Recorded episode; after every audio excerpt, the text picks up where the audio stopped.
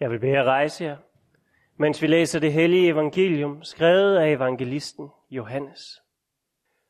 Judas, ikke Iskariot, sagde til Jesus, Herre, hvordan kan det være, at du vil give dig til kende for os, men ikke for verden?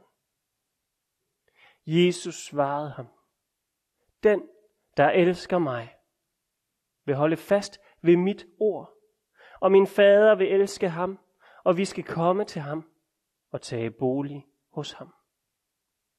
Den, der ikke elsker mig, holder ikke fast ved mine ord. Og det ord, I hører, er ikke mit, men faderens, som har sendt mig. Sådan har jeg talt til jer, mens jeg endnu var hos jer. Men talsmanden, Helligånden, som faderen vil sende i mit navn, han skal lære jer alt og minde jer om alt, hvad jeg har sagt til jer. Fred efterlader jeg jer. Min fred giver jeg jer. Jeg giver jer ikke som verden giver. Jeres hjerte må ikke forfærdes og ikke være modløst. I har hørt, at jeg har sagt til jer, jeg går bort, og jeg kommer til jer. Hvis I elskede mig, ville I glæde jer over, at jeg går til faderen. For faderen er større end jeg. Nu har jeg sagt det til jer, før det sker, for at I skal tro, når det sker.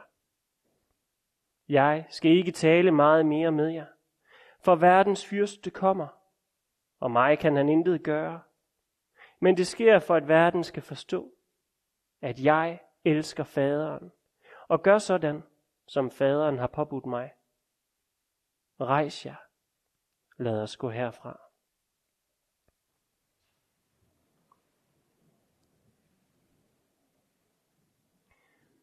Lov og tak og evig ære være dig, vor Gud, Fader, Søn og Helligånd. Du som var, er og bliver en sand treenig Gud, højlået fra første begyndelse, nu og i al evighed. Amen. Det er ikke tilfældigt, at vi her,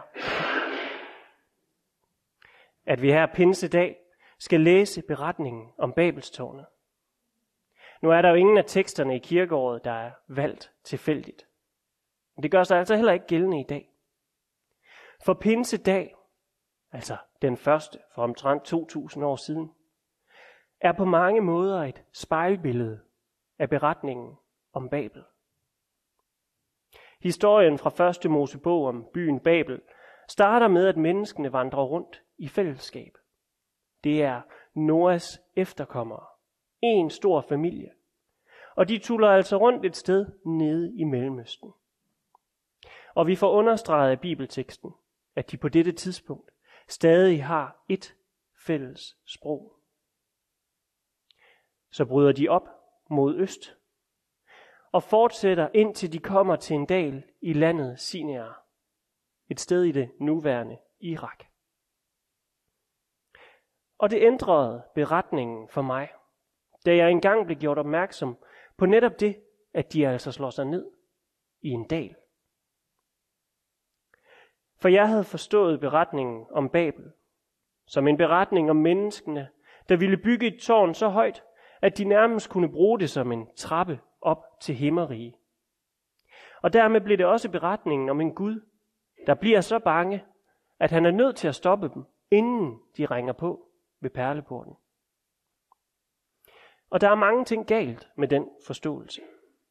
For det første ideen om, at man kan bygge en trappe til himmerige. Uanset om de så fik bygget tårnet, så det stak ud i verdensrummet, ja, så ville ideen jo ikke virke. Guds rige ligger ikke et sted derude i verdensrummet. For uanset hvor langt du rejser ud i rummet, ja, så vil du stadig være midt i Guds skaberværk. Og Guds rige er ikke en del af skaberværket. Nej, det ligger udenfor. At bygge et tårn helt op til himmerige er altså et tåbeligt foretagende. Og det fører os videre til det næste problem med denne forståelse. For hvis deres plan allerede fra begyndelsen er dømt til at mislykkes, hvorfor skulle Gud så føle sig så troet, at han nedværdiger sig til at blande sig? Og alt det, det forudsætter jo i første omgang, at menneskene i Babel prøver at bygge en stige op til Gud. Men jeg tror ikke, det er det, de har gang i. For lad os bare antage, at deres plan faktisk er at bygge et tårn, der giver dem adgang til himmerige. Og planen er at bygge det højt. Hvorfor starter de så med at gå ned i en dal? Havde der været smartere at starte på bjergtoppen, så havde de sparet sig selv for en del arbejde. Hvis deres plan er at nå op i de højere himmellag, hvorfor så starte med at gå ned i det lave? Men jeg tror faktisk heller ikke, at tårnet i byen Babel er så vigtigt, som det er blevet gjort til. Jeg tror ikke, det er tårnet, der er problemet. Det er derimod byen Babel, der er problemet. Derfor siger folkene også om deres planer. Lad os bygge en by med et tårn, som når op til himlen. Og lad os skabe os et navn, for at vi ikke bliver spredt ud over hele jorden. Det er det, der er projektet. Tårnet i sig selv er ikke projektet. Det er derimod, at de vil skabe sig et navn, så de ikke bliver spredt. De vil sikre sig selv og cementere deres magt. Og enhver by med respekt for sig selv på den tid og mange år efter, ja, den havde stærke mure, og den havde et højt tårn, så den kunne forsvare sig mod udefrakommende. Det høje tårn, de vil bygge, skal altså være et udtryk for deres styrke. Byen i sig selv er et udtryk for, hvordan mennesket samler sig om sin egen styrke. Hvordan mennesket søger selvstændighed. Det er grundsynden endnu en gang. Mennesket søger sig selv. Søger selvstændighed fra den livgivende Gud. Og det er det projekt, Gud afbryder med et elegant lille greb. Han svækker deres evne til at kommunikere, og pludselig falder hele deres storslåede projekt fra hinanden. Og nu kalder jeg det storslået.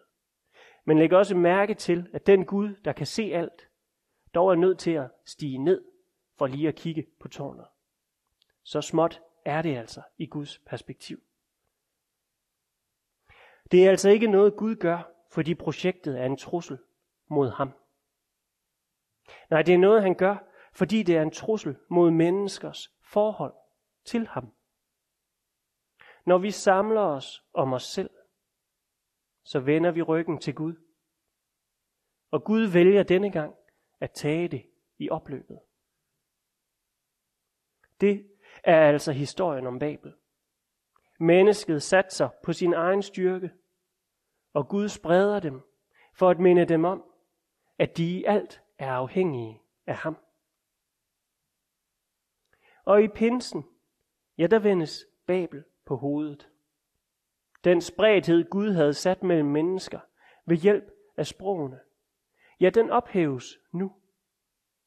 Og det gør den, for nu skal mennesker igen samles. De skal arbejde sammen som en enhed om at opnå et storslået mål. Og denne gang, ja, så er det faktisk Guds riges porte, der er målet. Ikke ved at bygge en elevator til himlen, men ved at forkynde ordet til alle verdens ender, så mennesker ser den sande vej til Guds rige. I stedet for at sprede mennesker for at lade dem se deres egen afmægtighed, samler Gud dem nu, for at de kan se deres afhængighed af ham. Gud samler mennesker. Men i stedet for at de samler sig om sig selv, samler de sig nu om Gud, og han tager bolig i dem. I tiden fra Babel og til den første pinse, ja, der er der sket mangt og meget. Gud selv er nok det mest skældsættende, for han blev et menneske. Som mennesker ligger det til os, at vi prøver at vende os bort fra Gud. Vi søger selvstændigheden. Men det er som en dybhavsdykker, der forsøger at gøre sig uafhængig af sin iltforsyning. Et stykke tid kan det gå, men følgerne bliver katastrofale. I Kristus kom Gud selv til os. Uden ham var vi fortabte, overladt til vores egen afmægtighed, selvstændige, skåret fri fra vores livline. Men i vores afmagt blev vi opsøgt af livet, og han kom for at samle os om et fælles projekt. Apostlene startede som en lille gruppe, og planen var, at de skulle brede evangeliet videre ud. Den lille gruppe af kristne skulle vokse og blive større, blive flere. Vi er en del af den gruppe. At vi overhovedet kan samles her i dag, skyldes de første apostle. Var de aldrig gået videre med budskabet, så ville verden være et mørkere sted. Vi har altså fået det for intet, fordi generationer før os har givet det videre. Det betyder også, at vi er en del af den opgave. Vi skal dele videre ud af det vidunderlige budskab om en skabende, dømmende og ikke mindst frelsende Gud. Og det betyder også, at resten af Jesu tale til apostlene i dagens evangelietekst, den også er henvendt til os. For eksempel, når han siger, Fred efterlader jeg jer. Min fred giver jeg jer. Jeg giver jer ikke som verden giver. Jeres hjerte må ikke forfærdes og ikke være modløst. Der var fred til de første apostle. En fred Jesus gav. Ikke som verden giver, hvor intet er gratis. Men en fred, der kommer til den kristne, uden bagtanker eller skjulte afgifter. Ikke fred forstået sådan, at livet nu kører på skinner. Langt de fleste af apostlene led martyrdøden. Nej, den fred, der kommer fra Jesus er, at vi ikke længere som mennesker er underlagt os selv, men i stedet er købt fri til at følge Jesus, til at vende os mod ham, samle os om ham. Det er en fred, der hviler i, at vi heller ikke skal dømmes efter vores egne gerninger, men efter Jesu død og opstandelse, som vi får del i i dåb og nadver. Det er en fred i, at vi kan lade Gud selv tage bolig i os.